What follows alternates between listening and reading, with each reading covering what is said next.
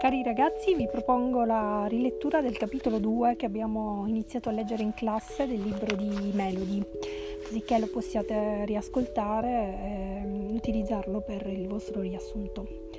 Il titolo Non posso parlare, non posso camminare, non posso mangiare né andare in bagno da sola. È una bella sfiga. Ho le gambe e le braccia rigide, ma riesco a schiacciare i tasti del telecomando della TV, a muovere la sedia, a rotelle grazie ai bottoni sui braccioli. Non posso tenere in mano un cucchiaio né una matita senza farli cadere.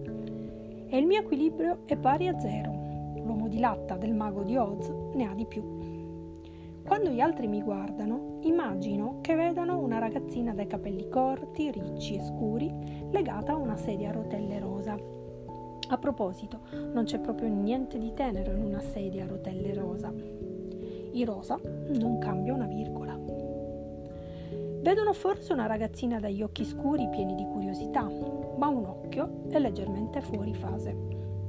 La testa le traballa un po', a volte sbava. È davvero minuta per essere una ragazzina di 10 anni e 9 mesi. Il corpo tende a muoversi per i fatti suoi, con i piedi che a volte sferrano calci all'improvviso e le braccia che di tanto in tanto si agitano in modo scomposto, colpendo ogni cosa nelle vicinanze. Una pila di CD, un piatto di minestra, un vaso di rose. Non un granché in quanto a coordinazione.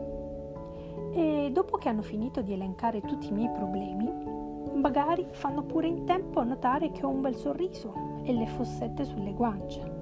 Le fossette sono il mio punto forte, credo.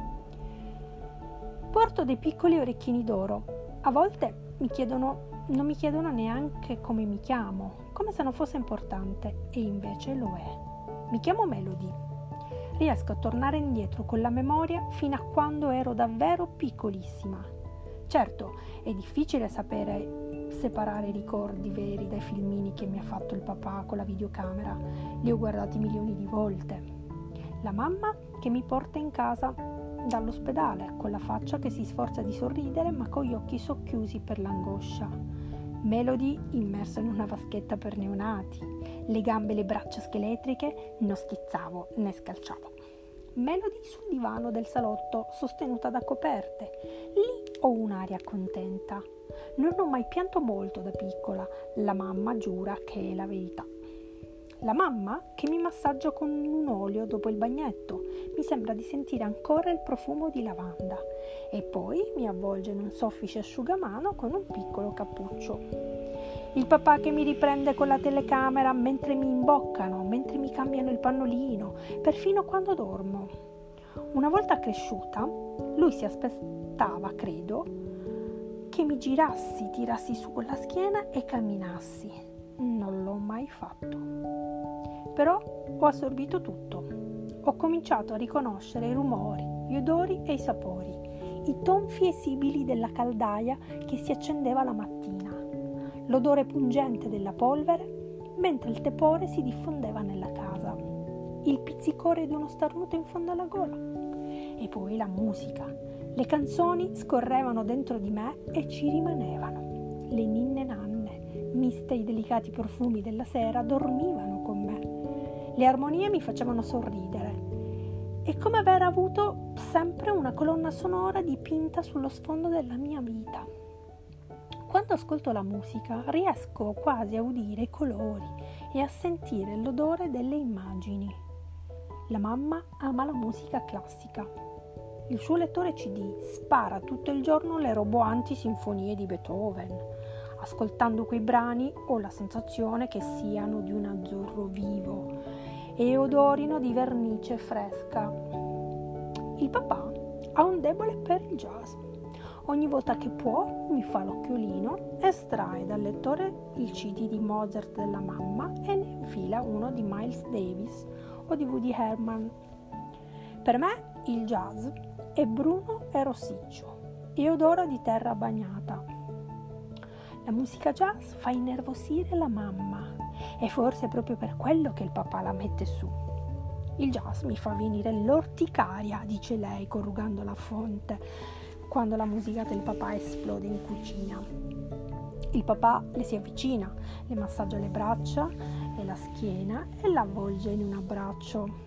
Al che lei si rilassa, ma non appena lui esce dalla stanza, la mamma rimette la sua classica. Non so perché, ho sempre amato la musica country.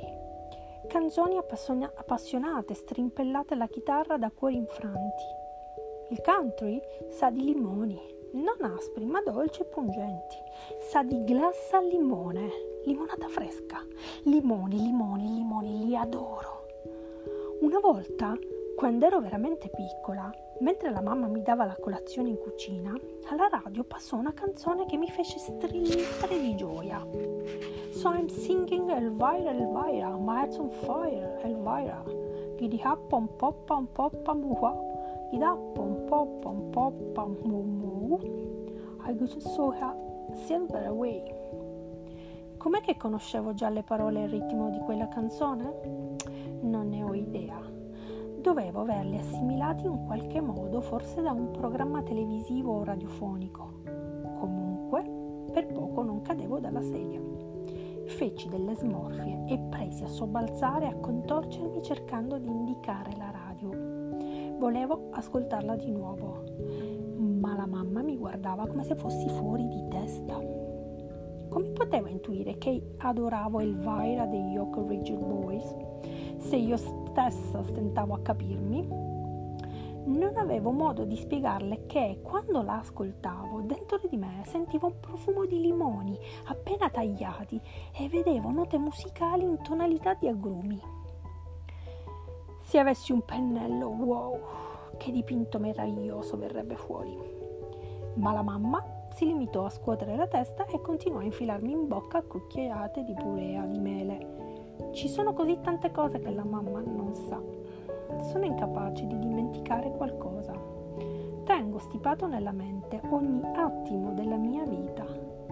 Credo che sia un bene, ma è anche molto frustrante. Non posso condividere niente di tutto questo con gli altri e niente se ne va mai via. Ricordo cose stupide, come la sensazione di un grumo di farina d'avena incollata al palato o il sapore del dentifricio non sciacquato sui denti. Il profumo del caffè la mattina presto è un ricordo indelebile, mescolato a quello del bacon e alle chiacchiere dei conduttori del telegiornale. Soprattutto però ricordo le parole. Ho capito molto presto che nel mondo là fuori c'erano milioni di parole. Tutti intorno a me erano in grado di dirle senza sforzo. I venditori televisivi, 3x2, offerta valida per un periodo limitato. Il postino che suonava alla porta. Buongiorno signora Brooks, come sta la bambina? Il cuore inchieso, alleluia, alleluia, amen. La cassiera del supermercato, grazie per aver fatto la spesa da noi oggi. Tutti si esprimono con le parole, tutti tranne me e scommetto che la maggior parte della gente non è consapevole del vero potere delle parole. Io invece sì. Io adoro. I pensieri hanno bisogno di parole. Le parole hanno bisogno di voce. Io adoro il profumo dei capelli appena lavati della mamma. Adoro sentire la barba ispida del papà prima che si rada, ma non ho mai potuto dire.